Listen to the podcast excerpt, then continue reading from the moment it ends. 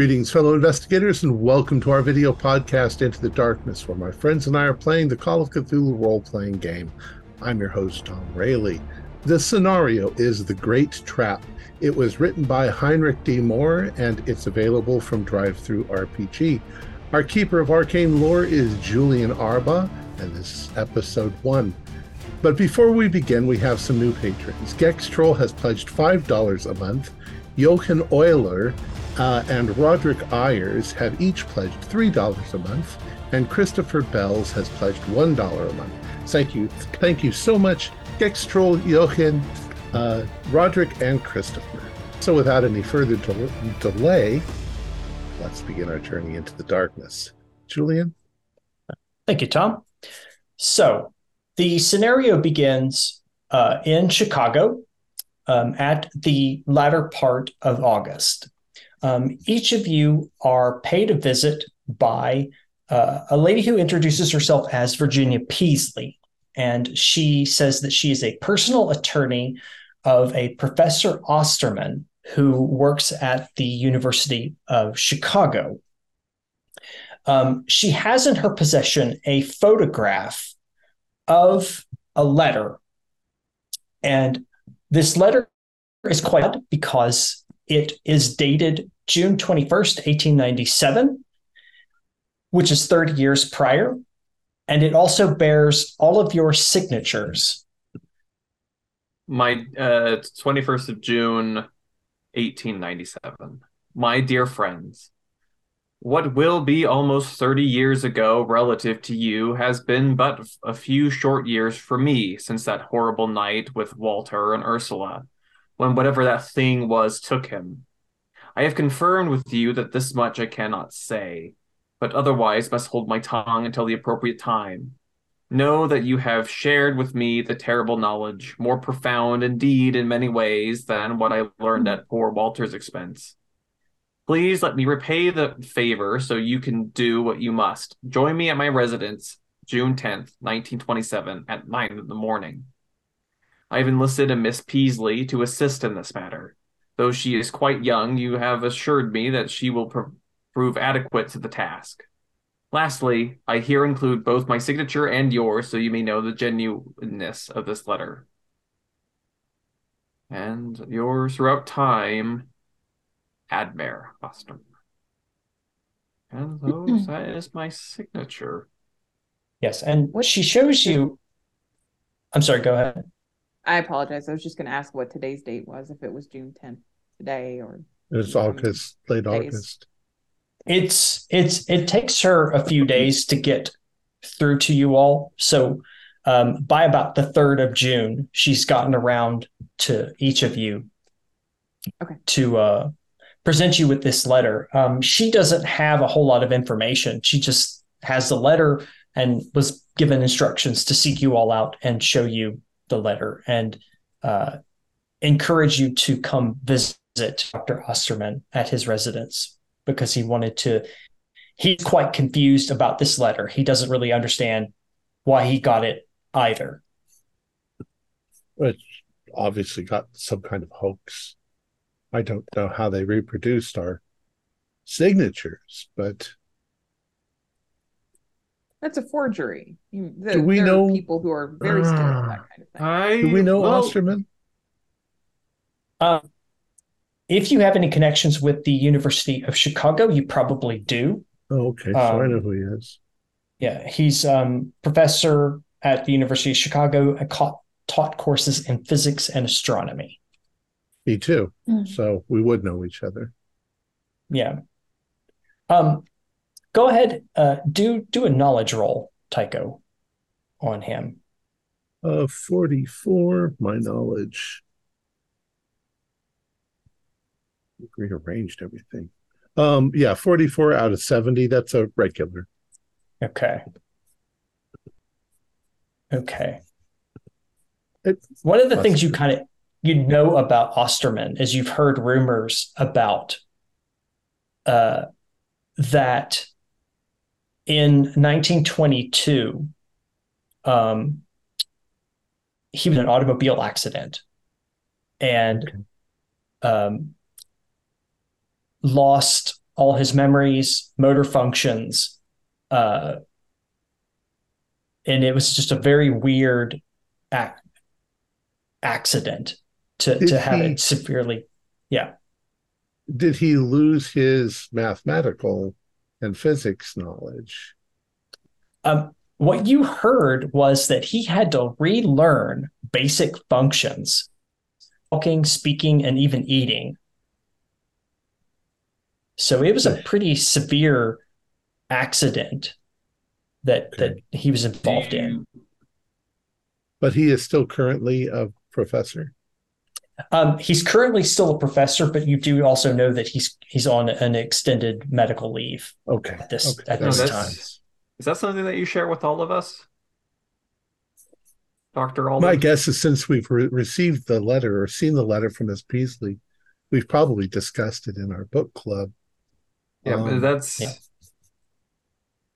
that's You know, interesting. I, he's not a man that I would consider a practical joker.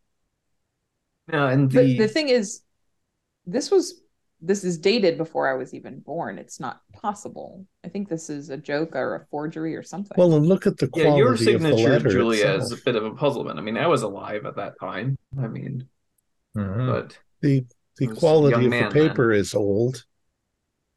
but his his condition, this Well, he was in a car accident. I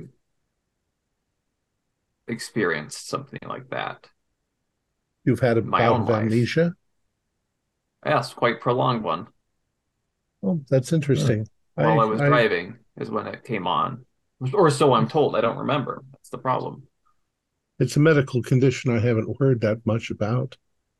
While you were driving? seemed- I, that's what I'm told. Again, there's there's five years of my life I don't recall at all.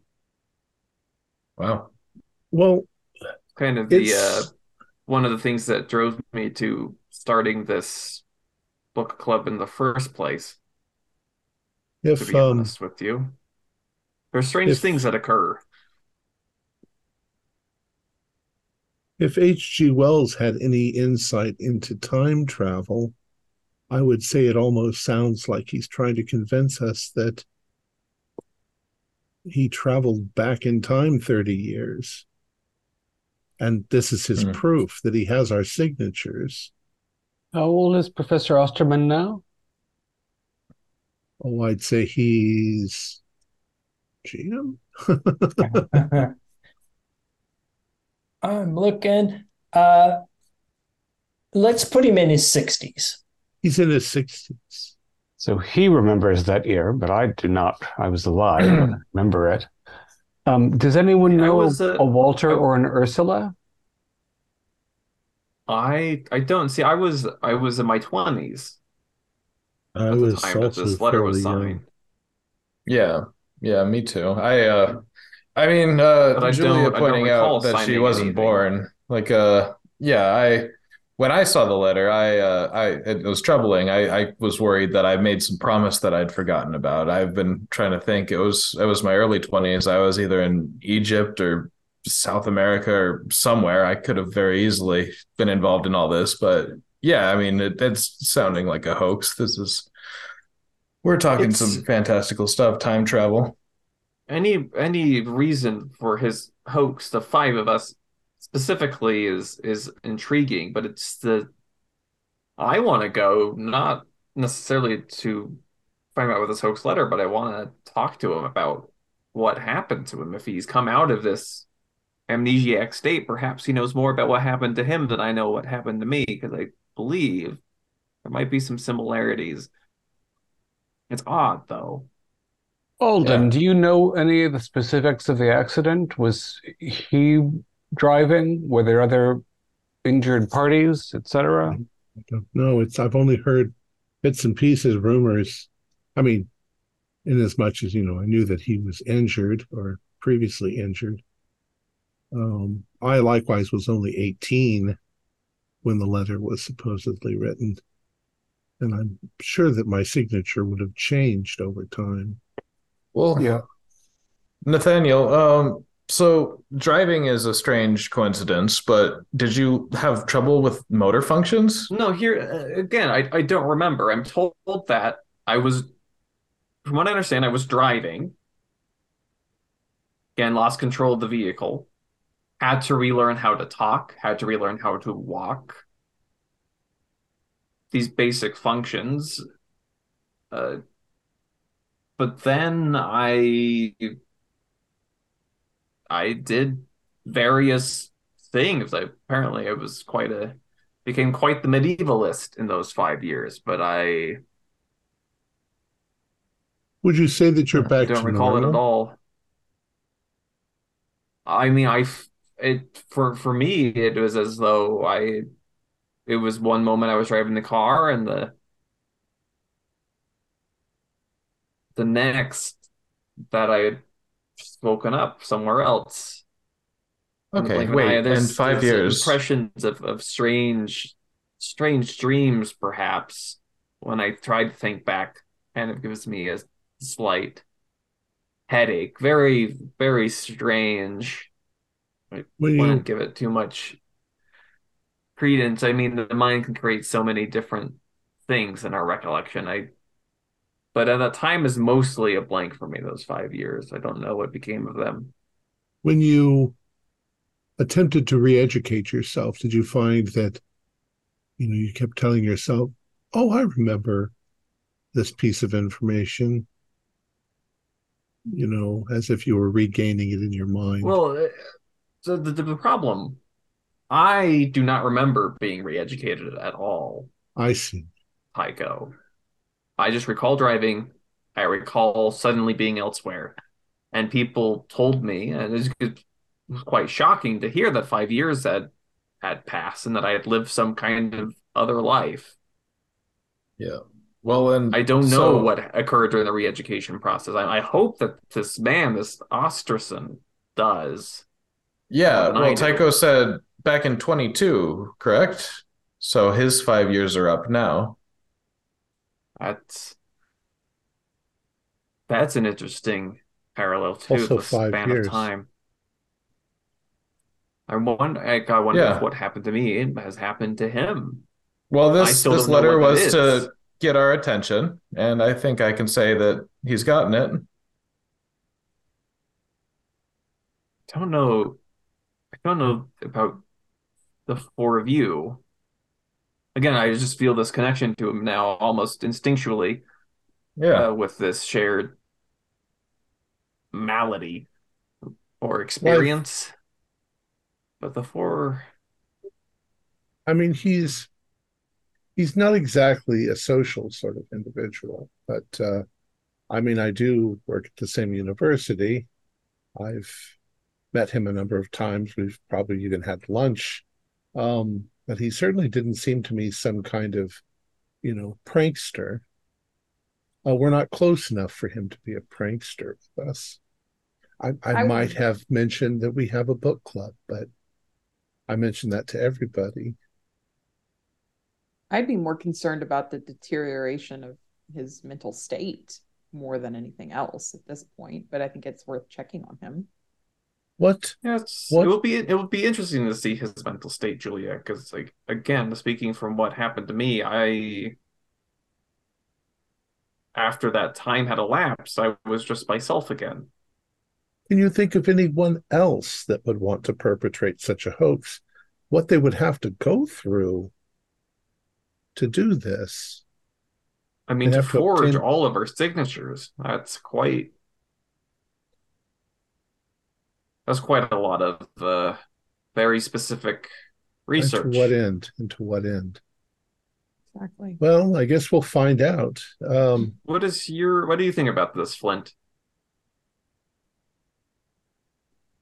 Uh, I I am um I you know obviously uh, uh, can can I do a retroactive psychology roll on Ms. Peasley to see whether I buy her involvement? Sure. That'd be fine. Oh, I, I rolled a six, so I see very clearly. Very nice. Um, yeah, Virginia seemed very genuine in her presentation to you. Um, She seemed like that she was concerned about Dr. Osterman and uh, that when she presents this letter that it arrived in the mail uh, and he is confused about, about why he received it in the first place. And so he's reaching out to him for assistance uh, in that. But her her demeanor seems on the level. Yeah. And and the letter had implied that she had some role to play as well in the goings on, and she's confused but curious about that. Yeah, she's she's his personal attorney.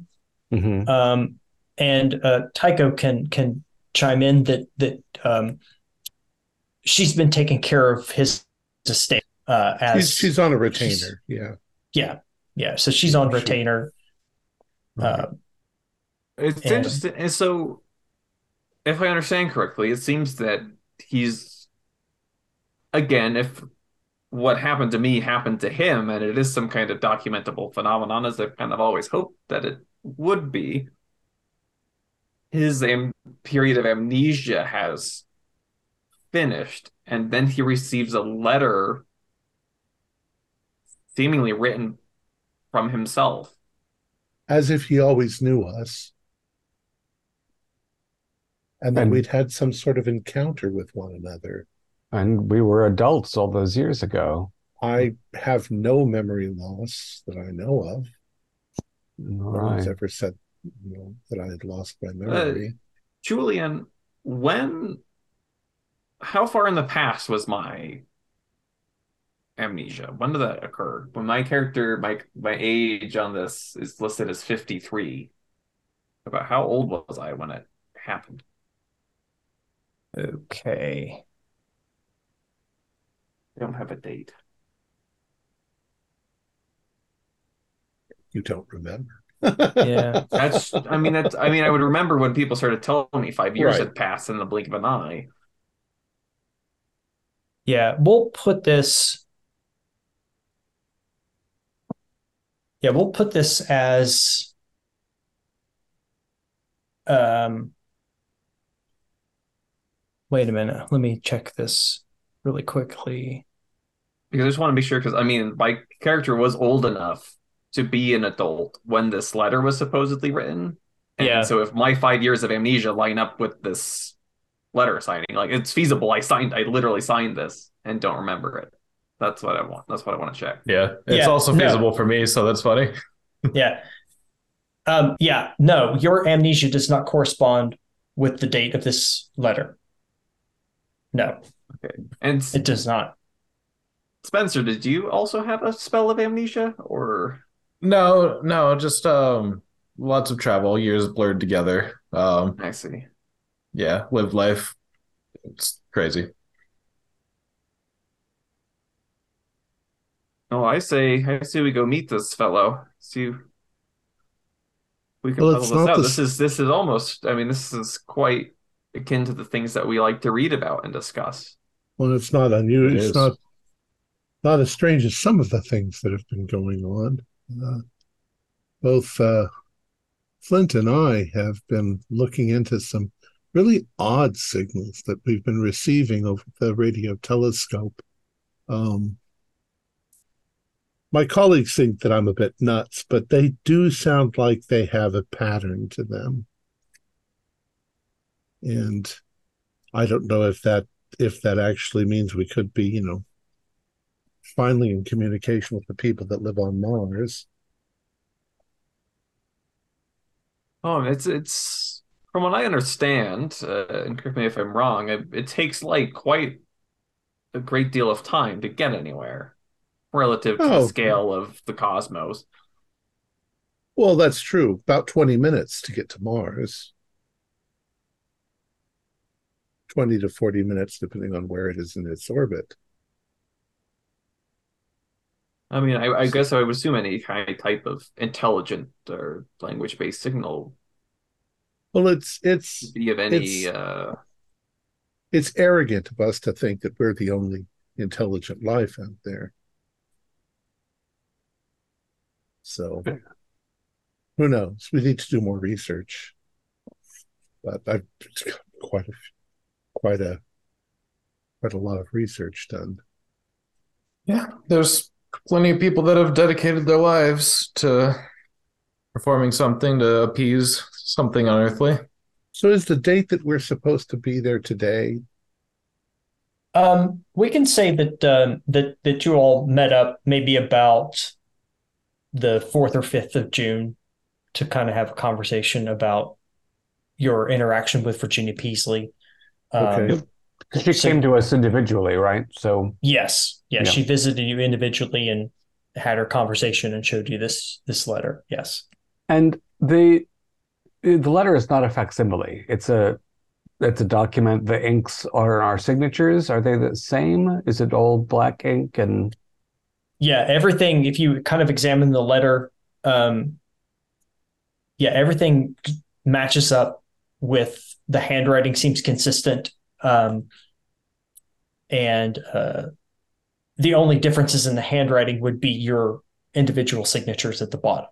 Um, Is it it- is it clear from a handwriting analysis if I who drafted the letter? Like our signatures are all are all different, but is it can we tell which individual supposedly wrote out the text?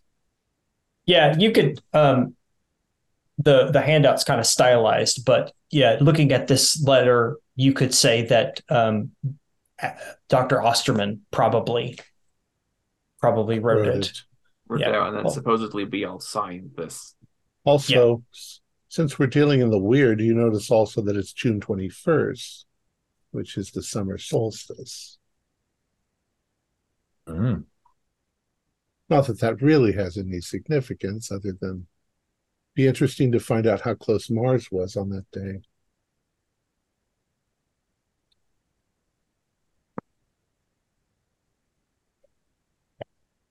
Okay. So you're Mars, the Mars connection.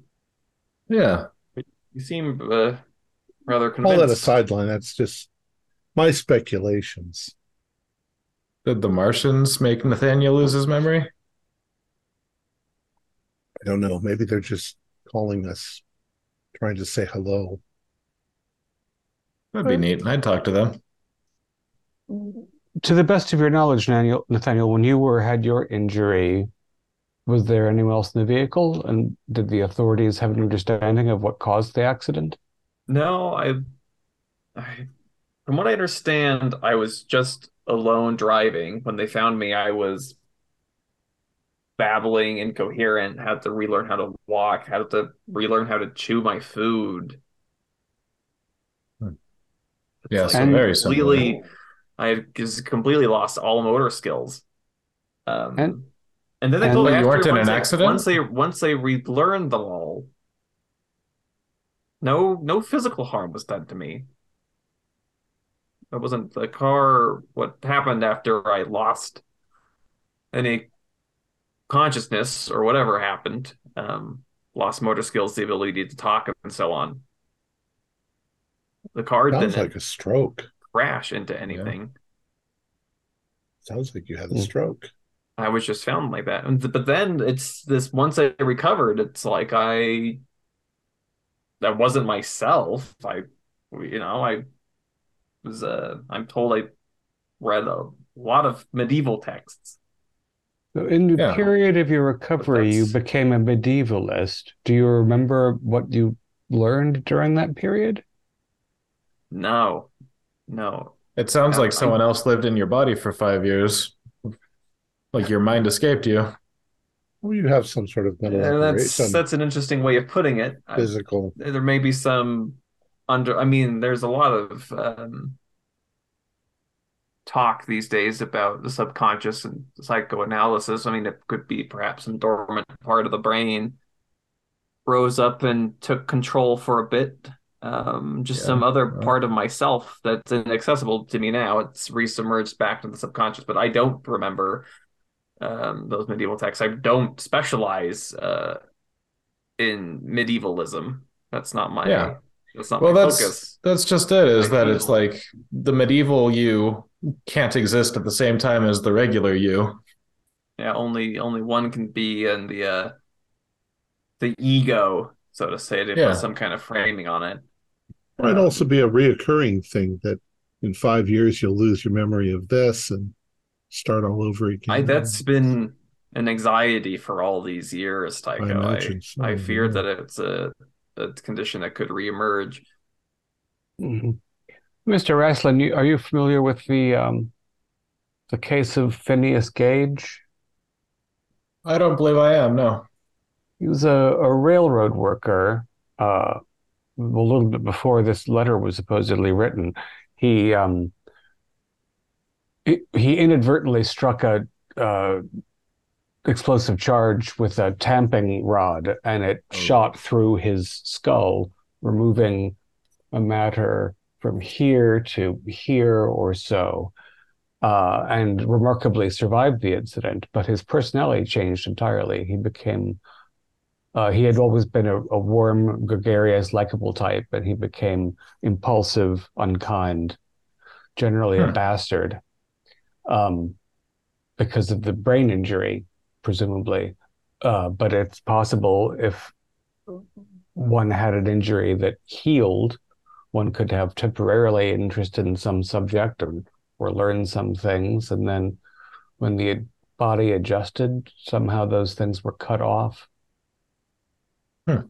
But Yeah, that's There's very, very little we know about how the brain works. Yeah, I wonder. I wonder how much that um, impacted memory, though. Whether he was able to remember his old self. It's, I, I don't I don't recall offhand, but I uh, there were published accounts at the time. He was a bit notorious.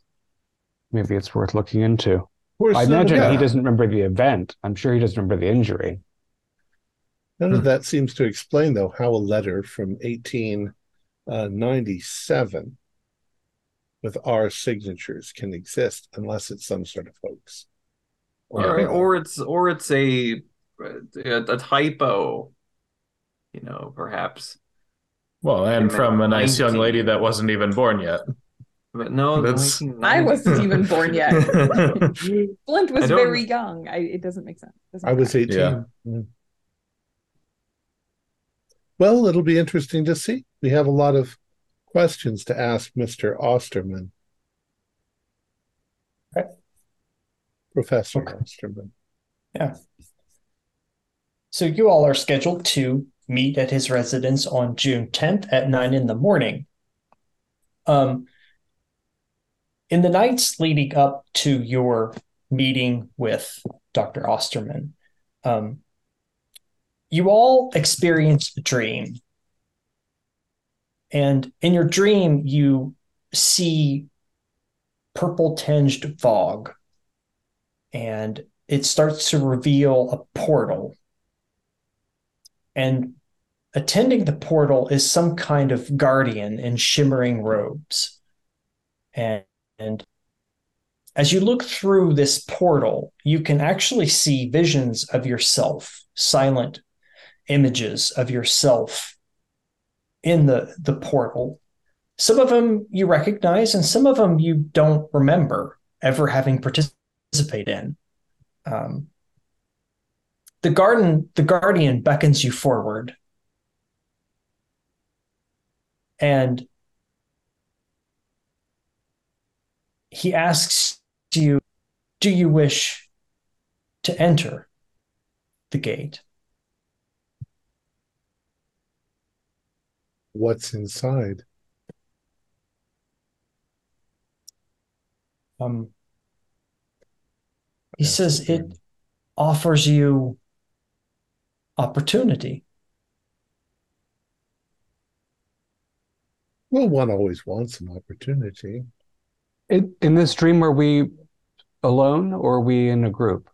you are uh and this is an individual dream but it's a shared a shared dream yeah Well, Uh, I'd like to go through.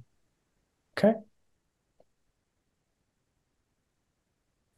Uh, what what does this guardian appear to be?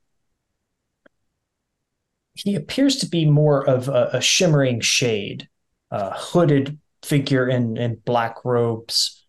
Um, but it, there's a, a an underlying shimmer of um, kind of like an electric current. It looks like that's shimmering through him.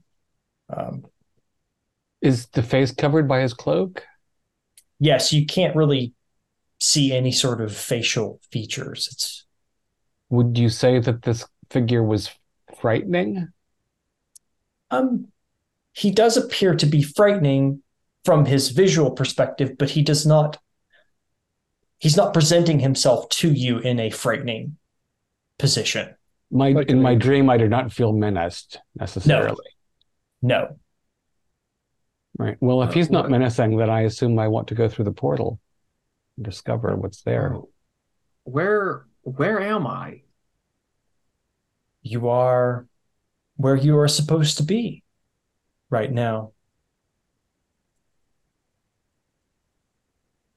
But if I'm where, I'm- where I'm supposed to be, why go through the portal? to take you to the next destination, to opportunity. And who are you? I am the guardian of this gate.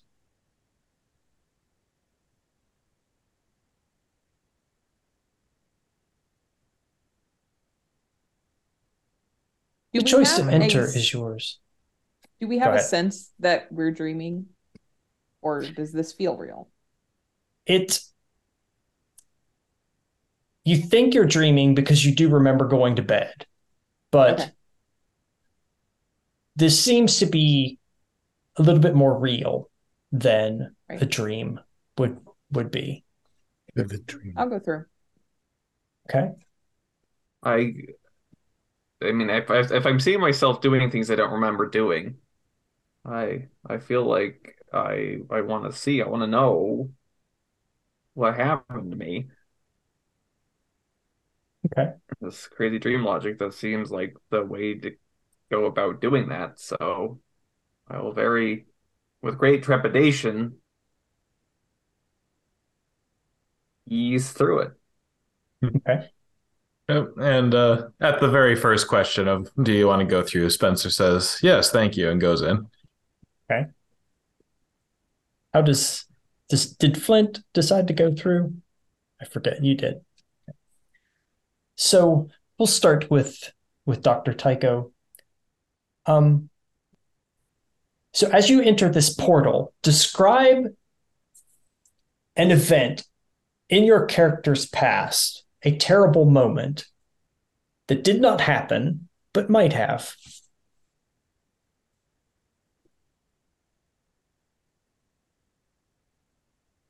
There was the time I was around maybe uh, 22 when I very nearly burned down my parents' house uh, while uh, in a fit of anger, I had knocked over an oil can and uh, lit it on fire because I was uh, disgruntled with them and the house caught fire and uh, burned with them inside. It's not what happened, but that's what might have happened. And it would have been my fault. Uh, Professor Daystrom, what is your terrible event that did not happen but might have? Oh, there was there was a moment when I was traveling, uh, doing my doctoral thesis research, um, documenting uh, tribal cultures in the Amazon uh, River Basin, where I was stepping back, uh, so I was taking a photograph, and I almost went over the rail. And I don't know, I could have drowned, I could have um, been harmed by the fish that that live in that river. There's there's all who knows what would have happened to me if I went overboard. I almost did. Um, Flint Larson, what's your terrible event? Uh, I guess the what I have often thought of as a a very close call um, was uh, when I was uh, 21, 22. Uh, I was um, ice skating with some friends uh, in uh, up in a lake in upstate New York, and one of my friends who was less experienced crashed through the ice, uh, and they we managed to get him out before um, anything terrible terribly bad happened. But of course, the ice was weak as we approached, and uh, you know several large cracks formed in it.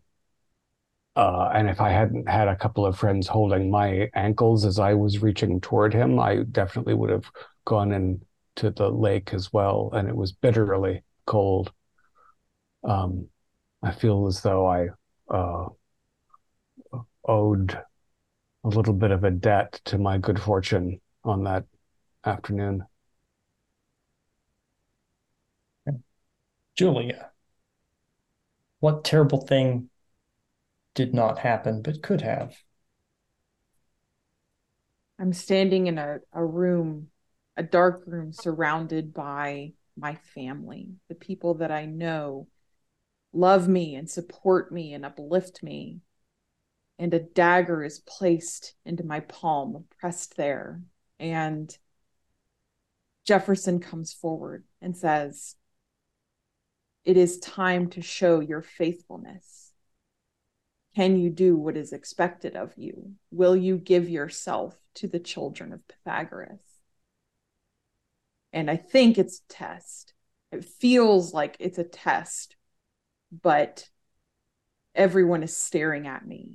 And maybe it's not a test. Maybe this is being demanded of me. This feels real and I center myself and I take a deep breath. I close my eyes and I think, is it worth it? Am I going to give my life to this family, the people that I've known for years?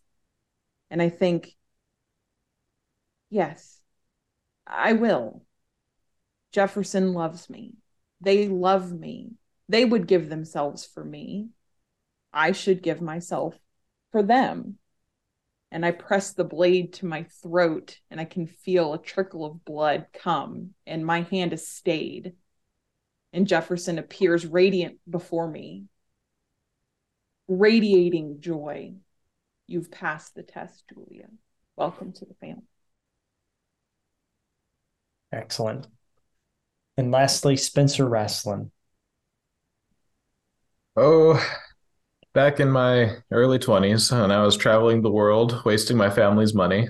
Um, I was somewhere in Indonesia, an area that I was completely unfamiliar with, with um, uh, people whose language I didn't speak. And I was interested in their faith and beliefs. And with the help of a guide who could barely speak my own language, he guided me to some remote tribe. Um, we feasted, I danced, and then as the sun started to go down, um, they started killing people and cannibalizing. And I could tell that I was one of the targets. And I was just able to get away and run out into the forest, lost and alone and scared. And I just ran and ran until morning. Okay. And so as you go through the, that's what you see these images that you've just described. And a figure or a voice from behind you speaks you and says, I am Um Atwael, the prolonged life. Do you bear the silver keys? And when he asks this question, is when you remember signing a letter in the company of a man who was once a friend and is now a stranger. And as you're remembering that, you see in front of you the image shift. and you see yourself walking in a very strange landscape. It's very bleak, and there are strange towers that spire up into the sky. And you start to hear trumpets from somewhere in the distance. And with the blaring of those trumpets is when your dream comes to uh, an end. And you all may lose 1d3 sanity, and you will gain five luck. Oh, I lost three sanity. that's three also. Hmm, me as well. Sorry, gain five luck, you said? And five luck. Yes, you gain five luck. Thank you. Only one sanity for me. Yeah. Okay. And so the morning of the 10th comes, and you find yourself outside Dr. Osterman's 19th century townhouse in Chicago's Hyde Park neighborhood. And you're standing there on the doorstep, waiting to knock on the door. Here I'll we tell you. I don't, uh, I, I understood that I was curious about what this was all about, um, but it was sufficiently disturbing, apparently, that it interfered with my sleep. I had a dream about signing this document. As Uh, did I I. did as well. As did I. Greatly Curious disturbing hearing. dream. There was a figure, a mysterious figure, Purple That- fog. purple fog. My parents' house burning. Like drowning in a river. Oh, you didn't have a house burning. No, I, I pictured myself uh, during my doctoral studies. Uh, I, I remember in my life almost going over the edge, but in this dream, I went over the edge and drowned there in the dark. And What's, also, what's strange where they were they were memories that didn't happen. I caused my parents' home to burn down, but that never happened. Mhm. Well, here we are. Knock, knock, knock. And um, the door is opened by Virginia Peasley, and she greets you very warmly. And she's like, "Welcome! I'm so glad that you've decided to come. Please come in. Um, Dr. Osterman is waiting for you in his study." Miss Peasley, nice to see you. Yes. Um, I hope hope you've all been well. We've all been quite intrigued by this situation. Yes, it's a very strange situation, um, and and so hopefully, uh, you all can can help come to some kind of uh, resolution as to what this I- is. Uh, before we go and meet him, uh, Miss Peasley, uh, I've been informed that uh, Mr. Osterman, or Dr. Osterman, my apologies, had some sort of spell of amnesia recently. Yes, yes. About it, it, it all happened about five years ago. Um, he was driving. Un, I, I can't explain what happened, but he wrecked his car. Um, physically, he was not hurt all that bad, and so the doctors were very puzzled about the extent of his injuries, uh, the amnesia, the inability to walk, talk eat. It was it was a very difficult time uh, that that first year, nursing him back to health and and getting him reacclimated to uh, to the world. Well, that's uh, quite kind of you. That's that's uh, going well beyond what one would expect of a of an attorney in such a situation. Uh, well, you know, I've he's been a very generous um, patron to me personally, um, and uh, so it's been been really good to to work with him, and I've, I've been very blessed to to have him as as my to has to have him as my boss.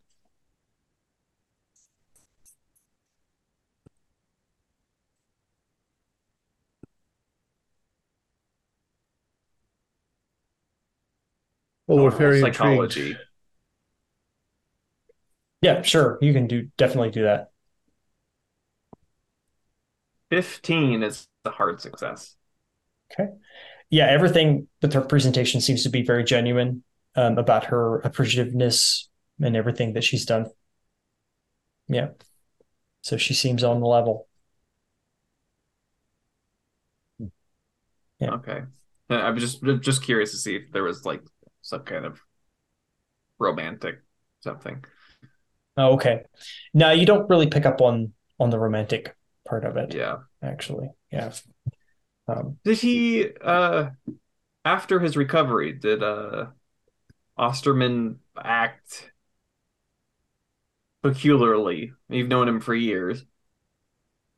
Well, yes, he he he has changed a little bit, um, and she can point around the room, and and she can show you that you know, well, he's he's got some very particular interests in oddly shaped mineral rocks, and she can point to all kinds of minerals and rocks that are all around the the first room that you come in, into.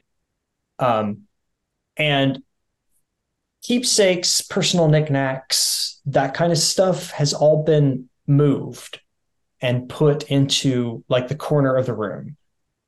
Not thrown there, but stacked neatly and replaced with all of these mineral rocks that are in this room. And so yes, he's he's kind of taken up geology, I, I think. It's it's a different very different mode of study than what he had previously been been working on. Yeah, so I uh I had a similar and he's still this interest in geology is persistent to today. Yes, he still has a has a particular interest in uh in in geology. Um he still is very interested in astronomy and physics, um, as you can see by by these books here. And she points to uh, many different books in a lot of different languages on physics and astronomy. Um, um, but he's also uh, he's also taken with more older forms of study like astrology and alchemy. Medieval texts. Yes, yes, very old books, and and that's something that he's been collecting for the past past five years. Are books on astrology and alchemy. Very strange, but it's what he likes to do. So Always been a little peeved that the crackpots got the word astrology and not us. Um, since we are in fact astrologers, studiers of the stars, and they aren't. Yes, but you've uh like you've studied them incorrectly or uh you see you don't you, you don't fully appreciate the fact that as a Sagittarius uh one acts in a I'm just You're a skeptic. Naturally so. Well, uh, uh, I don't want to delay anymore. Let's meet Mr. Professor Osterman. yes, yes. Sorry, is it um, okay if I if I smoke in here? Or is Oh, sh- sure, not a problem. That's not a problem. There, there are some ashtrays in the in the study, so that's not a problem. I don't know why it would be a problem, but yeah. Um, so she takes you into the study area where he is, um, and he looks the part of the academic type, dressed in slacks, tweed jacket. Um, and as you enter the room, he gets up to meet you, and you can see that he moves um, a bit stiff. uh, as he gets out of the chair and moves towards you. Um, he's also uh, wearing an eye patch as well. Um, but um, he does, he greets you very warmly and, and thanks you very much for coming. Um, I know that it was a, a, very strange letter that that you all have uh, have received, uh, and and so I am also a little bit perplexed as well. Um, so I can I can give you sort of my theory on what I think has has happened, actually, if you were are interested in. Oh, please. Please. Absolutely. Yes. yes. Um, I have a theory uh, based on based on some of my research um, that this letter may have come to us in this time period from a different time line than ours. Um, that may maybe perhaps there's another timeline where uh, we have had more intimate contact and, and interactions. Even if that was the case, uh, Ms. Chase, for example, isn't old enough to have signed this letter in the 1890s. Yes. Yes. It's um it's kind Yes. of goes back to my research where it's about understanding the the differences between objects that can potentially exist in two different universes. Um, because time is not a single stream that passes for everyone. Um, it's different for different objects. And so I feel like that despite her age issue, um,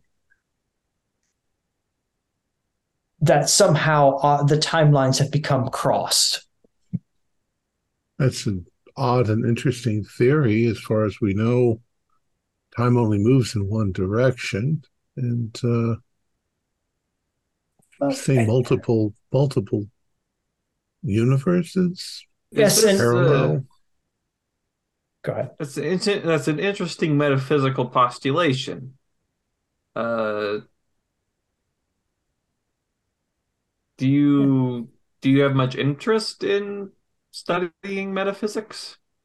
Um, I have I have some books here on the shelf that I have read through uh, dealing with metaphysics. Yes, um, and uh, but but I believe that if my theories are correct, that it is possible to breach the walls between these different universes and different timelines, um, which would explain why we got a letter from 1897 with the signature of someone who was not old enough to have signed it. Because I want to stand up and go look at those books. Wouldn't a more plausible explanation be that someone is trying to perpetrate a hoax on us? Yes, I I can understand that that would be a possibility, but um, there is a man that I am uh, acquainted with. Uh, his name is Walter Kreutz. Um, he's a professional rival of mine um, who operates the Kreutz Observatory in Lake Geneva, Wisconsin. Um, and he had contacted me uh, several weeks ago, um, explaining about his some of his theories and some of the things that he was working on, and which were very similar to what I was working on. Um, and we had what I thought was a constructive conversation. Um, and I, I have been in the process of constructing a specific device that will enable me to uh, breach these walls. Yes. And Walter was picking my brain about my particular device, trying to learn some of the secrets of it. Um, and the device actually disappeared from my home yesterday. And I believe that Walter Kreutz has stolen this device. He was in Wisconsin. Well, I don't know exactly where he had. He obviously has come here and stolen this device. Um, this might be the Walter that's mentioned in the letter. Yeah. yes, I do Do believe. you know, do you know an Ursula? I do. Yes, Ursula is his sister, the Mhm. probably more talented and intelligent sister. Well, then, then could this be some hoax that he's perpetrating on us? it's entirely your rival. possible. He is a rival, and But what Um, does what does your rivalry have to do with the five of us? These these titles of these books, do they like? Do I still have books laying around from when my amnesiac self was reading and purchasing things? Like, do these titles have any sort of familiarity to me? yeah, you can you can see that there's just a lot of of very old texts uh, dealing with alchemy, um, astrology, um, and and different subjects of a very older. Uh, you would consider less scientific nature than current right? science. But I mean, I've been, been under the impression that uh, not only was did I become a medievalist, but I became like a medieval metaphysics specialist in my amnesiac state. Is this the like the type of literature that I would assume would fall under that kind of overarching theme of medieval metaphysics? you see some you do see some bo- books that would deal with medieval metaphysics yes Yeah. More peculiar? yeah Professor Osterman, do you think that uh, this uh, that your home was broken into? Is there Yes, I any do. Physical evidence of there being a forced entry? Um, yes i was out yesterday doing business at the university of chicago. Um, so my home was empty. Um, unfortunately or fortunately uh, miss peasley was not here uh, when my home broken into. Uh, so we did we did actually discover uh, some remnants of a breaking and entering. Yes Did he take the plans for your machine? Do you have schemata that you've dr- drawn out? And no he took the machine itself actually but you still have the plans how to build it. Uh, I do, but it's taken me such a long period of time to construct this device, and I would, I would really like to have it back. Um, How long have you been working on this device? for five years. For five Hmm. years. Since your injury, Yes, yes, my injury from several years ago. No, you see, that's interesting to me, uh, Dr. Osterman. I too underwent a period of my life of five years of amnesia. Oh, that's quite interesting. Have you recovered? Yes, yes, quite, quite fine. I've just something about your recent life seems to have been something that's happened to me. I was under the impression that you would be in the recovery stage. By now, Yes. it's it's This it's been a been an arduous uh, five years, and um, I still suffer a little bit from from my original injuries. Yes, but um, but I feel feel like I'm doing much better. Um, but yes, I I just I'm certain that that Walter is just up to something. There must be some particular reason that he's he's taken this object from me, and Yeah. and I I given the circumstances and that I don't believe Walter and I are probably probably not on speaking terms. I would would you all be willing to be a neutral third party? Visit Walter and see if he would be kind enough to return my my device. What does Mhm. your device look like? So the have the device, yes, I could describe it for you. It's it's sort of a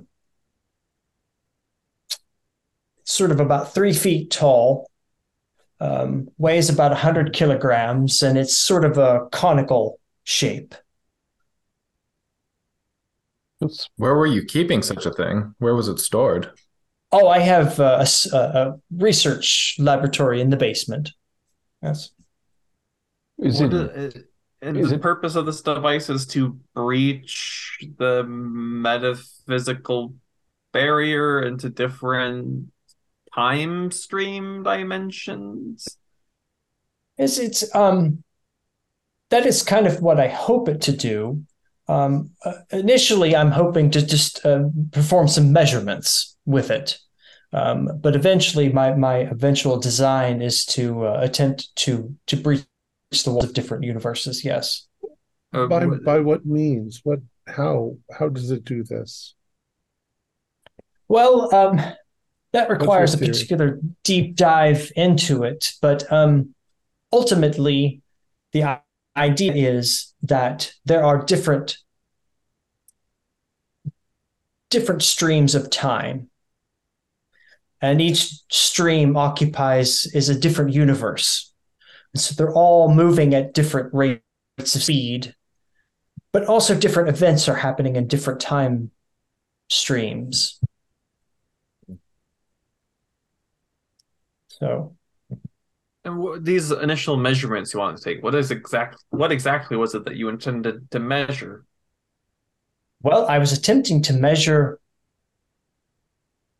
the different speeds to see if I could pinpoint where I am in relation to another point in a different universe. Because if I could measure those two points, then potentially I could build a bridge between the two points. It's kind of like two moving cars and they're moving at different speeds and you want to jump from one car to the next car it's attempting to measure the different speeds so that you don't accidentally fall off the back when you jump and was the machine approaching some degree of functionality when it went missing? yes i was i was um, very much putting the final touches on my my machine yes i was So you have more than purely theoretical evidence that there is a parallel time stream to ours? Um, yes, I, I certainly do. Um, and I feel like that this letter that we've received actually confirms that parallel time stream because it had to have come from somewhere. Well, Right, right, of course. And, and this Walter fellow, he was working, uh, he was consulting you because he was interested in constructing a similar device. I'm not I'm not entirely sure that Walter are- and I are on the same path. I got the impression that Walter is attempting to do something different. Um, he was very cagey with me in, in what he was attempting to to do. Um, it seemed that he was more prying into my personal research business. And how did he learn enough about your progress to break into your home and steal your device? Well, I during our conversation, I, I talked about my theories and what I had been working on, and I guess he just made an educated guess and figured he would take his luck, steal have- what I had. Well, do you Carbon- have the? Oh, I'd just be curious to see. I mean, we're not uh, detectives.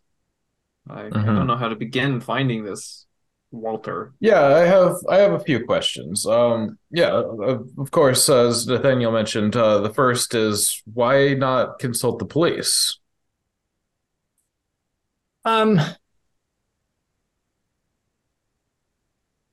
I didn't really want to involve the police. I really wanted to keep this a very private, personal matter. Okay. But they're relative strangers to you. Well, Yes, it's letter. This letter, well, when I initially received the letter, it was simply to just have a conversation with you all and try to understand Yeah. So before it went missing. got the letter. And then yesterday, this device went missing. And so I must conclude that there must be some relationship between what Walter is doing, my research, and this letter somehow. Yes. And uh, I, you received the letter in the mail. It was in a box or slipped through your door. I received the letter just as I do every other letter that comes to the house. Okay. No return address. No return address. No. Okay. Is the postmark from 1897? Yes, it even Have a was. postmark. Okay. Wow. I was Um, being facetious. Well, uh, and so your your research, the device, all of it sounds frankly unbelievable to me. But um, you're you're accusing a man in another state of coming and robbing you. Um, why why not believe that the device fell out of our existence if that's the type of purpose that it does? Well, I had not actually activated the device, so I don't think that that would have been a possibility to just vanish. No. Okay. Okay. But you well, um, I discussed am, it I at am length. You discussed Go it at length with him. Yeah. Yes, yes, um, yes. I, I was discussing with Walter my theories and his theories, and unfortunately, I, looking back on it, I, I rather stupidly mentioned about my my research and my uh, the device that I was building, which I, in hindsight, I probably should not have done that. But I'm sorry, yeah, Mr. that, Rasslin. that I is the didn't that to. is the benefit of hindsight. yes, But I mean, I, I it's blaming oneself for the actions of others. I I don't know how productive that is. You, you didn't I know did- what didn't. exactly his intentions were. I didn't mean to interrupt you, Mr. Rasslin. Um, no, not much. I was just uh, saying that if if we're going to try and solve a burglary, then I would like to see the evidence you have of someone breaking into your house and going into the basement. Uh, they surely have checked other rooms before that. He wouldn't have known where your lab was, would he? Well, I, I pro- probably not. Um, I don't remember telling him exactly where it was, um, It's in the But- basement. but it is in the basement. Yes, That's where your lab would always be, I suppose. yes. Wouldn't Yeah. have that much. Um, I think it, it does make sense, though, that the one rival that you do have would be after sabotaging or stealing your work. Um, Yeah, it's a suitable suspect. Does Yes, this and- Kreutz have an academic appointment? Um, Does he teach somewhere? he does not teach somewhere. Um, he is the uh, owner and constructor of the Kreutz Observatory, which is in Lake Geneva, Wisconsin.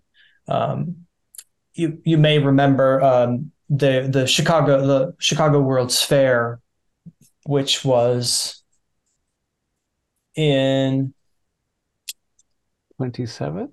1893. Well, yeah 1893 um, that um, he had uh, constructed a giant telescope uh, he and his oh, yes, sister I'm familiar. yes and uh, it was known as the great revealer of the solar system um, and so that was constructed in 1893 and then shortly thereafter uh, about 1897 i think the uh, the observatory was was open to the public Yeah. the year of the letter. yes yes Do you have you met either Walter or Ursula personally in this i have timeline? yes i have i have met both both ursula and walter yes What kind of a woman is Ursula? Could she have been the one to come here and steal it? Oh no, um, Ursula is uh, Ursula has passed away. Ah, Actually, yeah, When did she when, she passed away in 1897. oh dear. That's the year of the letter. Yeah. Um sorry, it's it's been a while since I've read the letter. Um wasn't it that that's it. I mean, I thought that it was in your hand, Dr. Osterman, and um I, it seemed like you were sympathetic towards Walter. Didn't you say something tragic happened to him? Yes. Yes. Um, yes, something tragic did happen to to Walter, actually. Um, In this is a letter timeline or from the letter? Well, no, in this in this timeline, actually. Um, Hmm. Yes, uh, it's yes, um, 1892, I believe. Uh, Walter Walter became ill, uh, and was was ill for a few years. five, perhaps? I believe maybe he was ill for five years. Yes, that that sounds about right. Yes. There are too many coincidences. Strange To our patterns. story. Do you know the nature of his illness? Um, not, not, not really. Um, I was not, not in, not working with them at that time. No. Well, Julia, wouldn't you guess that it would be memory loss and strange I would changes in personality? Dr. Alden, I would guess that. There is a mystery here worthy of our investigation. Yes, do you, uh, Dr. Osterman, do you have tea or coffee or anything? Um, yes, yes, we can certainly get you something to drink. Um, you know, Miss Peasley, if you wouldn't mind getting us uh, a nice pot of tea, please. And uh, she agrees and heads off to get that for you. Would you mind showing me some of your research papers? Um, yes, I suppose I could, I could do that. Um, you know, is there I anything in particular? Yes, I, I, I certainly understand. Um, it's I'd uh, to see some of the theories and math behind your your your propositions. Here's your theories. Yes, um, yes, so I can certainly uh see what I have and uh, give you a look over what what what might be going. Um, I'll uh, I'll just head down to the this the lab and I'll be right back with that Mm. information. Do you mind if we accompany you? I'd like to see your laboratory. Um, actually, if it's not not to be too particular, but unfortunately, if, if it's okay, I would like you not to come with me. All right. Well, if that's the evidence of the break-in, I would like to see, unless you've already cleaned it or something. Um, yes, we have have kind of cleaned up a little bit. Unfortunately, Walter did not make a very big mess. Actually, it seems like he went for what he was going for and Yeah. ran away. Well, was- Was the place unlocked? Yeah. Um, yeah, no, I normally normally lock the front door, uh, you know, the exterior doors, and uh, um, You Yes. don't keep any sort of staff here in general? You maintain the house yourself? uh, yes, it's just myself and Miss Miss Peasley. Yes, yes, Miss Peasley, resident. Interesting. Um, yes.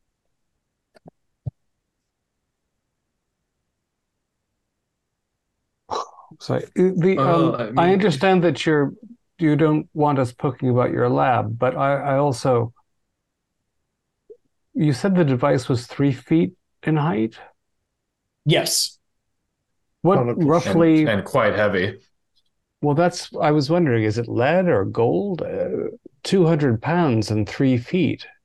Yes, it's um I have to say I'm quite very proud of it myself. Um it, it's uh, constructed of uh, different kinds of materials. Um you've probably seen a number of the uh the the, the minerals and geological formations that I have around the house.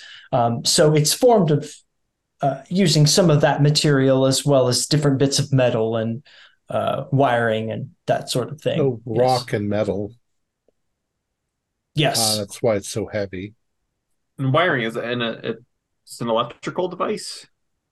Um, it does it does have some some uh some copper wiring built into this the system in order to connect uh, everything together. Is There it are a number something you would call powered?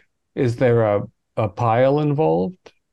Is there electrical activity? There are there are a number of minerals that cause electrical discharge when they're they receive a shock or a I mean a a, a physical shock or sound waves. So we use them to make uh well, do we have talkie movies yet? Um, Barely. just barely. Yeah. Um, Selenium, I think, reacts to light and produces electricity. Yeah. He Go can ahead. tell you that he hasn't quite got the electrical com- the battery if there would be a battery part of it he hasn't got it hooked up yet Are are you suggesting that certain frequencies can unlock these doors? Resonance in crystals.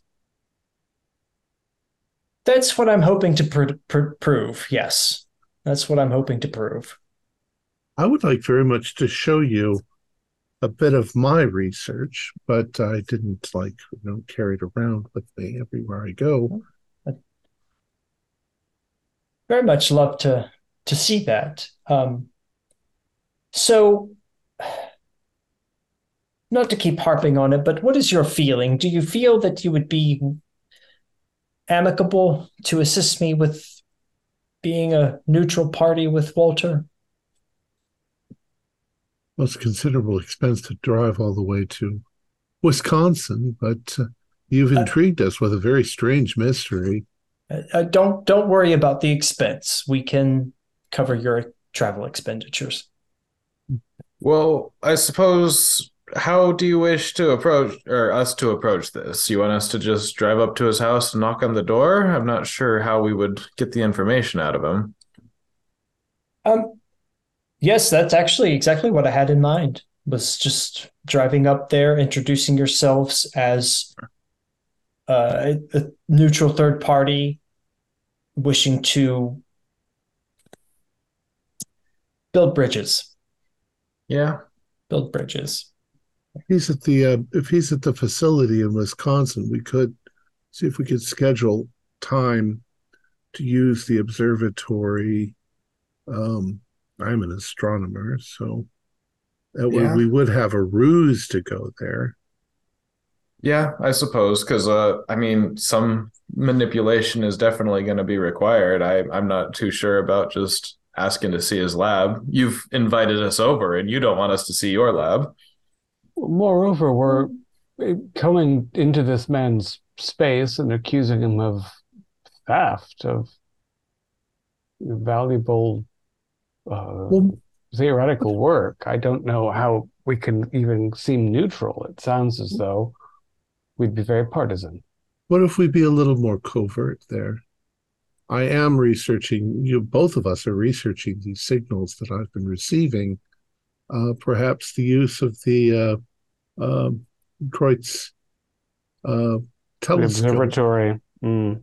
um, will allow us to get there. And if we look over and see the device sitting on a table in the room, then we'll have our evidence there. That would be quite convenient. And you could be our He's, uh, assistants. Yeah, yeah. I'm not No, opposed to the idea. I'm just hesitant. Um, uh, I'm not sure I he's could do it alone. person apparently who's Yeah, you who's could take that approach for this. sure. This is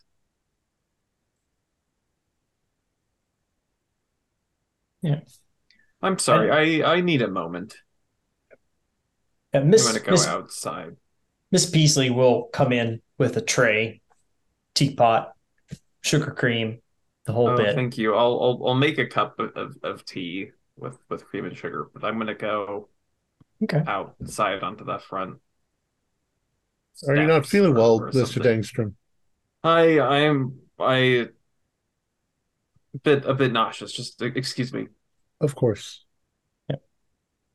Yeah, and yeah, as you're sitting there, all taking tea, um, having light conversation, um, Osterman suddenly kind of slumps in his chair, and he starts to spasm some. Miss Peasley. Oh, And- for her. Dear. Yeah, I'll She rush. comes- I'll rush to his side. Yeah. And as you rush to his side, um, he starts to spasm very violently and falls into the floor. Oh my uh, god! foam- foaming at the mouth. Um, so yeah, he's he's in a really bad state. It, What do we do? How do we help him? Help me hold him down, Mister Rasslin. Oh, We don't need him okay. to, to hurt himself. I, I have some he has experience with. I have some I- I experience with first aid. medicine and yeah, Yeah, but you're First outside. if somebody wants to do a first aid roll, that would that would be helpful. first aid myself. I will do that. if Uh, he has and as it happens, I have this remarkable ability to. Well, no, I can't. I only can take a different action. Hmm. I, uh, if you can uh, hold him uh, more firmly in his chest, I'm going to try to press this effort with further thought, clearing his mouth, getting this pencil in there so that he doesn't swallow his tongue. Yeah, that's good. Yeah. Uh, okay, I think, uh, do I recognize anything? Regular success only. Um, what were you rolling? First aid. First aid. First aid. Yeah, it it he is giving every sign of a seizure. That's what he looks like he's doing. And so your success is able you're able to keep him from biting his own tongue. Um, and you're sort of able to to stabilize him. And after a few minutes of these convulsions, um, he finally does come to uh, a stop, but he does not wake up. he's had a it's like a grand mal seizure. Uh, Miss Peasley, does he have medication or Um, yes, he he does have some medication. Um, I I'm gonna get the call the doctor. I'm gonna call Yes, an yes, ambulance and have him taken to to a hospital. Um, and she goes to the phone and immediately calls for for a doctor. Actually, All right. We we should get Nathaniel in here. I was curious while we were talking to him. He has perfect memories of the last five years. I think that that clock was running out, and this might be the moment where he's coming back. I'll, I'll go get him. Yeah, I've run out to wherever you've gone to. Doctor Daystrom, quick, hurry! Just, uh, what what what's happened? He's he's had a seizure. Come, quick! Oh, yeah. I'll I'll go back inside then. Mhm. Yeah, and I'll I'll This repeat is- myself. Just Nathaniel, he's is- it was five years ago, but maybe it hadn't happened yet. he's he's coming coming back or uh this is do I recall like waking up in a hospital when I came back to? um, yeah, you you have recollection recollection of coming to. Um, you were not in a hospital though. You you woke up in your house, um, on the floor. Uh, is is where you were you found Yes, yourself. It was, it was a see I, I I had collapsed. Uh, you, you could be quite right, Spencer. This could be the the final progression, but the uh this is Yeah. uh his his manner, this is uh I I I I, I don't I don't know. This is Yeah. Well, it seems to me seeing, that he seeing him seeing him like that and thinking that I was I don't Yes. know like that for for five years and this uh this Walter now and oh God I Yeah. Well, we we need to make sure he's okay, and we need to ask him if he remembers any of his previous ambition. It seems to me that he gained a very peculiar interest, pursued it to the full extent, and now the time has run out. He might not remember a single thing about the device or what it does, or even why we're here. Pursued it to the extent of a sort of breakthrough, but the person that he was corresponding with about it had his episode some years earlier. I don't know if there's a real correlation. I mean, this could be, I don't know, maybe this Walter has done more research into what people do in these states that he experienced, that his looking into matters far more uh, extensive than I. He perhaps Kate noticed or got word somehow that it occurred to Osterman, and I don't know. I don't know. It's it's like being it's like being confronted with a specter, someone you used to be Yeah. briefly for a time. It's uh, Well, you didn't create any devices. I What don't if- know what I did, Spencer. I know, I know. I'm sorry. I don't I'm- know. I'm just trying to put things together. I don't mean to be insensitive. But these these books, these books that he read, the books in my house. It's I Yeah. Well, I mean, just the idea of a specter, what if it is a transitive being that goes from one That- person that- to another you- to what achieve the goal? What does that mean? What if he used you to you- learn and then came into you- Mr. O- Dr. Osterman with the gained knowledge to pursue What- this? That doesn't like a ghost, like a spirit of possession. But that's, You use the word specter, you have to yes, be- exactly like that. It that. was metaphorical. It was. No, now, gentlemen, if, if we're going to put this in the terms of what Mr. Osterman was saying about alternate universes, let's assume for a moment that in each of our lives, there's moments when, for instance, when you're teenagers, when you're preparing to go to college, where in one instance you could turn right down a corridor and in another instance, you could have turned left down the corridor. If you went down the right corridor, you would end up being a geologist. If you went down the right corridor, you'd end up being an astrophysicist. And that maybe those two universes exist, and that somehow they're still both you. Uh, Nathan Daystrom in one universe is interested in what did you say, uh, medieval medievalists and in the other one he's interested in another form of anthropology and that somehow the two of you But it's. But most people just go down one corridor. They don't lose five years of their life in the blink of an eye. I'm going back outside. This is overwhelming. he's very very high strung um Yeah. Yeah, I, Well, Doctor I Alden, probably you have to didn't help. appreciate I'm, yeah. well he kept saying something about crystals and sometimes crystals can cause like both electricity and certain resonances and we've been picking up radio waves the crystal very- system. a very odd radio wave.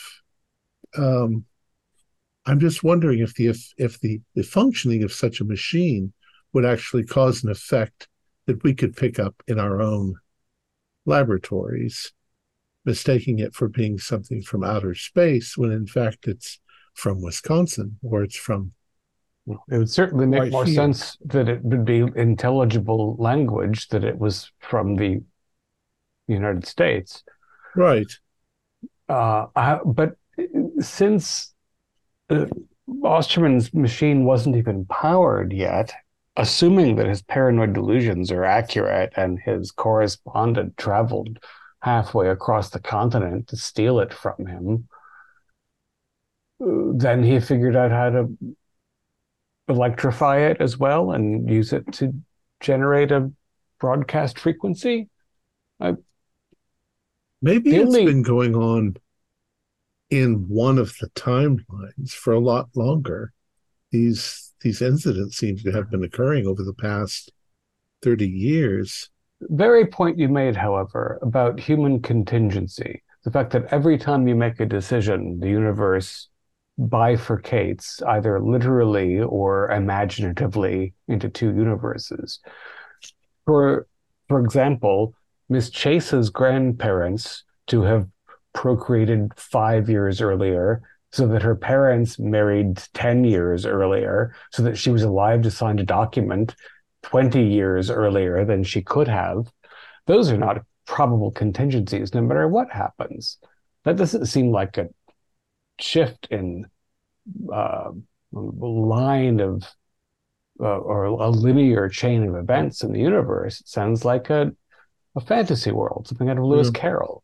Unfortunately, we just don't know what time is. Einstein says it's the fourth dimension. Know, he's a very clever fellow. It could be that Mhm. every every single male sperm infects an egg and creates a hundred trillion new different universes with new different versions of Julia that all end up doing different things. One of the things I enjoy about mathematics is that it can be quite theoretical. However, the theories are usually based in something more than playful thought experiments. And honestly, the idea that you would refer to the generation of a new human phenotype as an infection of a egg s- strikes me as somewhat inhuman. The sperm doesn't infect an egg, it conjoins with it in a union. Well, perhaps my terminology is a bit off, but uh, the idea is the same. Trillions of possibilities. And each one All of those so- would be supplying a different substance to the other. Can we stop talking about sperm for a little bit? Perhaps I'm not smart enough to understand this, but you think that his device could have activated from a resonance from another timeline. But if we're opening that door and saying that there's alternate timelines, then doesn't that mean there's infinite alternate timelines? Doesn't that mean It's- everything is happening at the same time? And that should, if they can affect us, then it all should, right? That's that's Oh. that's certainly is possible. All things may happen. All possibilities may happen somewhere. That's- Some That is that is not remotely elegant. no. It would also mean that there could be an infinite number of Earths with an infinite number of everything. And Yeah, and then that infinite would mean chaos. That would just mean things popping in and out at random if things could cross or bridge. like I say, we don't know what time actually is. Well, We I think we know it's a fourth it- dimension. But we don't know why it only flows in one direction. Maybe it doesn't. Maybe it flows backwards as well, and we just can't perceive it. Um, The old idea that, you know, God made the universe in six days when everybody, you know, a thousand years ago knew that if he was God, he could have made it all in the snap of a finger. He didn't need six days. But time is perceived the way that we perceive it, which is moment by moment. Maybe it all happens at the same time. The Talmudic God seems to me a bit of a jazz performer. He was improvising one bit and then following it with another. If he'd thought it all out ahead of time on some sort of slate, uh, he wouldn't seem very creative. Well, Do, do we think we actually have to go out of state and confront a total stranger because of this this odd letter and a madman who may not recover his Yeah, I don't know. I I would like to know if he's gonna live when when Virginia comes back. I think I'm gonna ask for a different drink that's a little bit stronger. well Yeah, and- remember, gentlemen, we are part of a club that's interested in investigating the strange and bizarre. And if Right. Mr. Does Osterman's fit that willing to pay, I find it intriguing, and it is summer vacation. Uh, but the man who promised to cover our tr train fare just collapsed into a frothing mass on the floor, so Yeah. he might not know who we are in five minutes or two days when he awakens. As you're having this conversation, the ambulance arrives. They collect Dr. Osterman and load him into the ambulance and they take him away. Um, and Virginia will will ask, you know, if if you all still would like to go to to Wisconsin, we're happy. I'm happy to authorize the the, the funds for your trip. Uh, Would you would you like to join us, Miss Peasley? Um, I I could I could certainly drive you up there. You are referenced in the document, so it, Yeah. it pertains to you as well. Yes, I, Chicago I to Wisconsin's only a two-hour drive. yeah, it's 90 miles. Yeah. I suppose we ought to. In our super speedy 35 mile an hour cars. Yeah. I understand there's some new tarmacadam being employed. That might hasten things. Okay. So do you all what would you all like to do at this at this stage? I'm sure the professor gets off into an ambulance. And Yeah. Well, let's Okay. find out. Yeah. Uh, what's the day of the week? Uh we'll we'll say this Friday. Okay. The 10th is a Friday. Um, I mean, a weekend visit isn't inappropriate. I wouldn't mind going to see if I can learn anything about this Walter Kreutz and his sister before we confront him. Yep. Can be Uh, done. It's probably early enough in Friday, in fact, since we had a morning meeting to just see what the library has. Should I then make an appointment and tell him that he would like to use the telescope as our ruse? that's the way things are typically done, Dr. Alden. Then yes, I think you should. And honestly, who wouldn't want to look through an excellent observatory telescope just because? You Probably see the uh, the aqueducts on Mars. Yeah. Yeah, you can Yes. um you can leave do that, no problem. All right. So I guess we go back, maybe call later and find We find need to out check how. on Dr. Daystrom, though. He seems to be in. Yeah. I'll ask uh. Virginia if uh, if there's any alcohol in the house. Um, she says, "Well, yes, there is," and she points to All right. uh to a to a bottle that's All right. um near near the desk where his study. Great. Uh, I would in- like in to his- pour uh, two glasses and bring one as an apology to Nathaniel. Okay, easy done. Yeah, just uh, yeah. I was not trying to make light of your situation in any way. I am just very overwhelmed, and I would like to understand what's happening better, sir. I don't know what the hell Alden is on about. Believing all of that.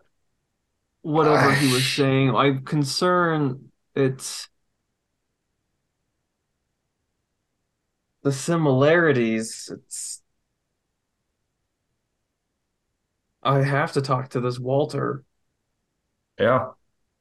Well, He must know what occurs in these five year spans better than anyone. It happened to him decades could- before it happened to me. He's had a lot more time. Oh, so he was before you. I see. Um, yeah, you could you could notify him beforehand and tell him that he's the third that you've learned of, and that you'd like some kind of meeting. No, if he did take something from this, I don't know what to call it, from Osterman's amnesiac self, Yeah, that's that probably appropriate. That's that's interesting. I don't know if it's interesting in a way that I want to telegraph that knowledge to Yeah. him. I understand. I believe it's your choice on how to approach it. But I, I, I feel I need to wait. Wait for Osterman to wake back up. See if that is what we think it is. That uh, he's returned. That his Yeah. five years are up. That it is like clockwork, some kind of infernal mechanism. A re- replacement of the self. It, it's like it slides in a projector. It's Yeah, I'm very or curious as well, but I don't know. Like if if you woke up in the floor of your house, that seems instantaneous to me, or you know, in a oh, short I don't know span how long I could have been there. I could have had a Exactly. seizure and collapsed and was not found for an Yeah, period yeah. of time. Exactly, but I mean, we just don't know with him whether it'll be today or a month. Like we, I don't think we can just wait around. Uh, Miss Peasley, Miss Peasley would like to drive us up to Wisconsin this weekend. It's not so far of a drive. I want to at least wait a day. At least give him a day to wake back up. We could. Yeah, let's let's talk to the others. I I I would like to see him after he awakes as well. And I will drink the entire glass of what is this brandy in one Oh yeah. One gulp. one go. Okay.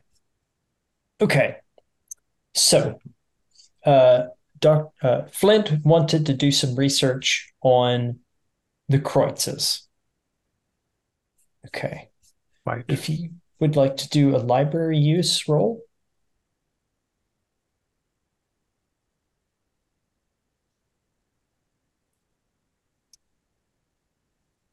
Yipes. 87. That's not worth spending that kind of catastrophic luck. Could I I'm uh, looking assist him? only at better homes and gardens for some reason. yeah. Does somebody else want to want to give it a go? I would like to, yeah. Okay. So I got a regular success, not very good. I'm sorry, what Okay. are we doing? Uh, we're uh, researching the Kreutzes. Oh, okay. Since they were involved with the World Fair and have a public. I'd like to know how she died. Yes. What did you roll, Spencer? A regular? Yeah, I rolled a 52. Okay. Okay. Okay. You do find an article. Disappearance of local woman triggers observatory search. Chicago Tribune, June 21st, 187 or 97. Following the disappearance of a local laboratory assistant, Ursula Kreutz, police have opened a criminal investigation into her possible murder. Miss Kreutz was reportedly last seen by her brother, Dr. Walter Kreutz, well known for his uh, construction of the new observatory. While Dr. Kreutz has not been named a suspect in the investigation, police have carried out an extensive search of the grounds of the Kreutz Observatory, which recently finished construction and was expected to open to the public in the near future. And the Antarctic, a real whalebone. Hmm. That seems fun. Possible foul play. That Walter could have had some involvement, is the implication. Well, and the letter said the tragedy of that night. So the tragedy of that night means that Ursula went somewhere. Yeah. Uh, I almost wonder how long Miss Peasley has been working for them. Maybe Miss Peasley is Ursula and doesn't remember being Ursula because she's got the five year itch. oh man. Well, How old is Miss I- Peasley? Um, Miss Peasley appears to be in her mid 30s. So probably Mhm. too old to be Ursula, who disappeared in Yeah. 97. Well, if if we're, I mean, I I have no grounds for theory, but if if we're saying it's some kind of specter that goes from one host to another, learning to advance goals, then I would think that it couldn't happen to two people simultaneously. But Didn't he, wasn't he recovered from his, his five year period in 97? I don't remember exactly what we were told. I just remember that Yes. he'd had it in the past. Yeah, Yeah. he Miss- uh Walter Walter uh recovered in 1897 from his five year. So he created the observatory while under the influence. Yes. Yeah. Yeah, the observatory was completed Interesting. completed in 1897. So And I'm sorry, the World's Fair was 96? uh 97. 93. 93. 93. Yeah. Yeah, they So built they, the they they built it. a They, telescope in 93 and then they built the observatory a few years later. the siblings were still working together competently in 93. He recovered in 97 and she vanished in 97, as was noted on the solstice, no less, when we apparently were there and signed a document that can't exist. Troubling. I will ask Miss Peasley if I can use the phone, and then I will contact. However, uh, whatever procedure you would do to see if you can secure the telescope for use over Saturday and Sunday. Yeah. Um, you can uh, you can dial up the operator um, and ask for the Kreutz Observatory in Kreutz Lake Geneva, Wisconsin. Um, she says, "One moment, please," and connection is made, and you get the operator in Lake Geneva. Mhm. And she says, um, "I'm sorry, sir. Where were you calling?" I'm calling from Chicago. I'm calling to uh, the Kreutz Observatory in Geneva, Wisconsin. Oh, um, th- there's no telephone to that to that observatory. Well, how There's- about to uh, Mr. Walter Kreutz? Um, my understanding is he lives at the observatory. Well, how do you get in touch with him? There's got to be a way if he's running an observatory. I'll check with Uh, the university. Yeah. Oh, sorry, sorry not to be be helpful. Um, actually, I'll, and I'll before she hangs up, I'll say, can you get me the uh, uh, University of Wisconsin? in, Oh, yes. uh, uh, astronomy department. Uh, she says, "Yes, one moment, please." And uh, she makes the connection, and you get the operator at the University of Wisconsin, um, and she transfers you down to uh, the astronomy. Did you say Astronomy department. astronomy yeah. department yeah and she uh, transfers you to the astronomy department um, a secretary by the name of uh, uh, barbara shiflett answers the phone and she says yes uh, how may i help you today Hello, um, uh, this is Dr. Tycho Alden from Chicago University. Um, I'm trying to secure some time on the Kreutz uh, telescope, but I can't seem to get a hold of Mr. Kreutz or the Kreutz Observatory. Do you have any information on that? um, I, I do have some information on the kreutz observatory um, the kreutz observatory is not open to the public right now um, so unfortunately my understanding is they are not uh, receiving any any scientists to their facility. Rats. Um, yeah, Thank you. that uh, that that I believe happened uh, 19, 1922. I think that's when They stopped receiving. Yeah, nineteen twenty two. Yeah. All right. Thank you very much. Oh, you're very welcome. Have a nice day. Well, we have a problem, folks. Uh, Kreutz Observatory has been shut down since 1922. Um, they don't have a phone, they don't receive. So now it is a matter of us going there and sneaking around. You can still use that as a backup excuse. Oh, I'm sorry, Dr. Walter. We've we've intruded on your time, but we really could use using your telescope for our research. Yeah, you, we'll let you Worst knock you can the say is just go away. Yeah. Yeah. Well, perhaps we shouldn't all arrive at the same time then. I don't know. But um th- is he teaching classes? Does he have any sort of social life? Has he just been Apparently a recluse? not. How Apparently did not? how did Dr. Osterman contact him? He said it was a phone call, didn't he? He did say it was a phone call, but um, Osterman did not say where Walter called Or him when. from. Right. Yeah. He Yeah. didn't say it was recent either. So Um, so we might want to just wait a day or two for Osterman to wake up and perhaps he'll is- have more information on how to contact. perhaps the weekend is so convenient though. Um, It is. I'm willing to go. let's let's drive up there tomorrow and just don't we're investigator team snoop around. I I can at least tell him that I'm from the Chicago University and I I was hoping I was in the neighborhood and hoping, and these are my friends who I'm traveling with. You'd even tell him you from the University of Chicago, which exists. Right. And I can just I can even say that the University of Wisconsin recommended that I just drop by. It's a lie, but I mean the worst he can say is get get off my property.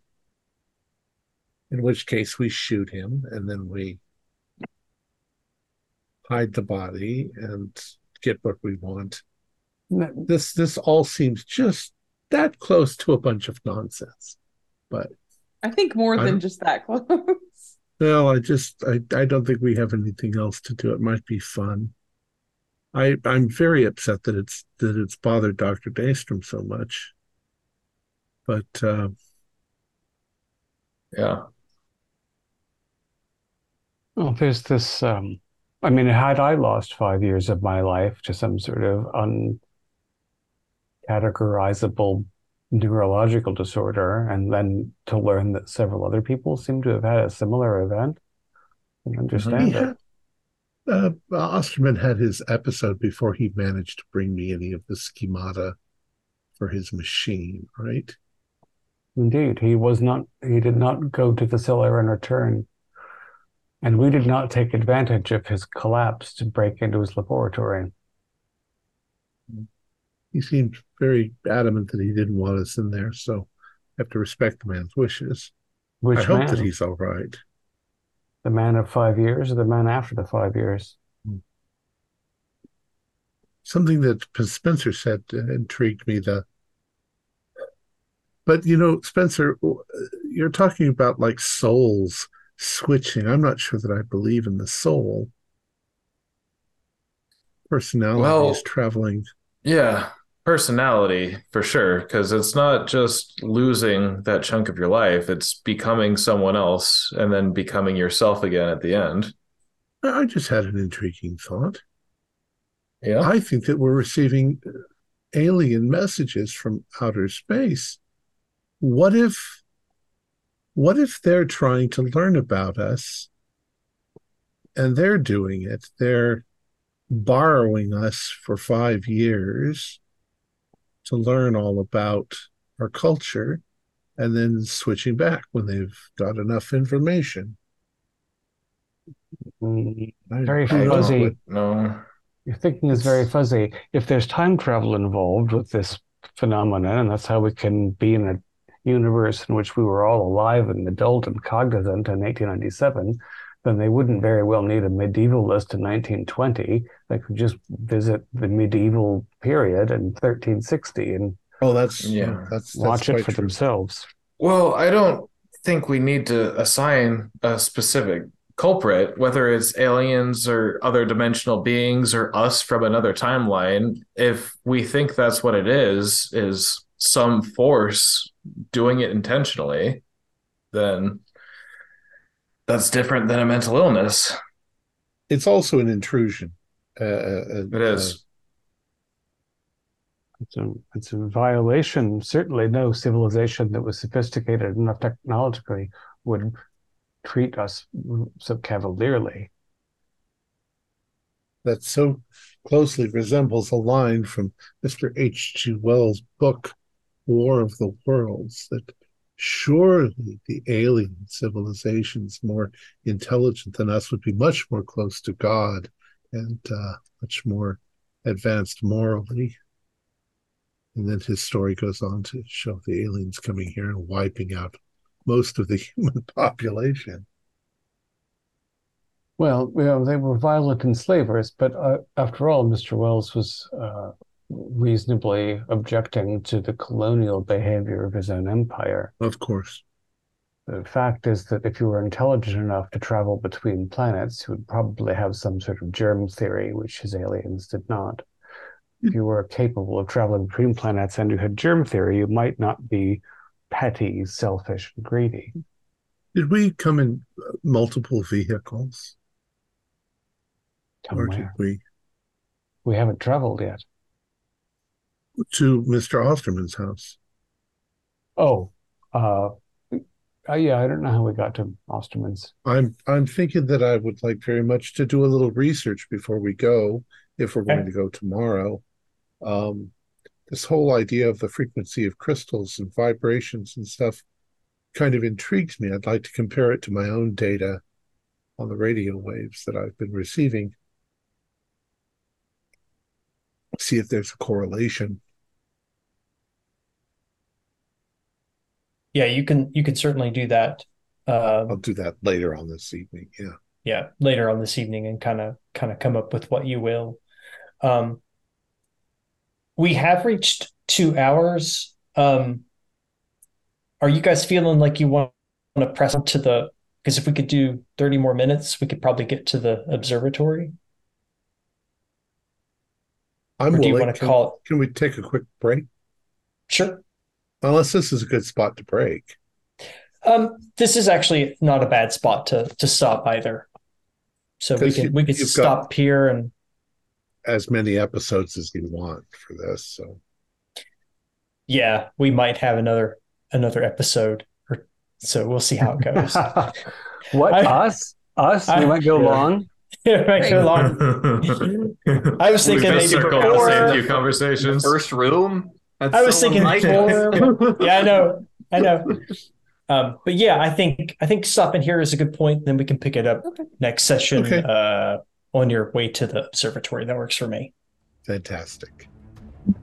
Our players included Holly Buto, Morgan Llewellyn, David Gasaway, Kaylin McDowell, and myself, with Julian Arba as the keeper of arcane lore. We have a Discord server where you can chat with other members, you can set up private games, and you can learn the finer arts of gameplay and game mastering. We provide audio only versions of our shows free for you to download from Spotify, iTunes, or Podbean. If you'd like to help support our show, please visit our Patreon account. Just a dollar to a month helps us a lot. Like, share, and subscribe to our channel and punch the bell icon for updates on our latest shows. And leave us some comments. We enjoy reading them and answer any questions you might have. This is Tom Riley, together with all the members of our gaming club, inviting you to journey with us once again into the darkness for another adventure into the universe of H.P. Lovecraft and the Call of Cthulhu role playing game. Until next time, good luck and good gaming.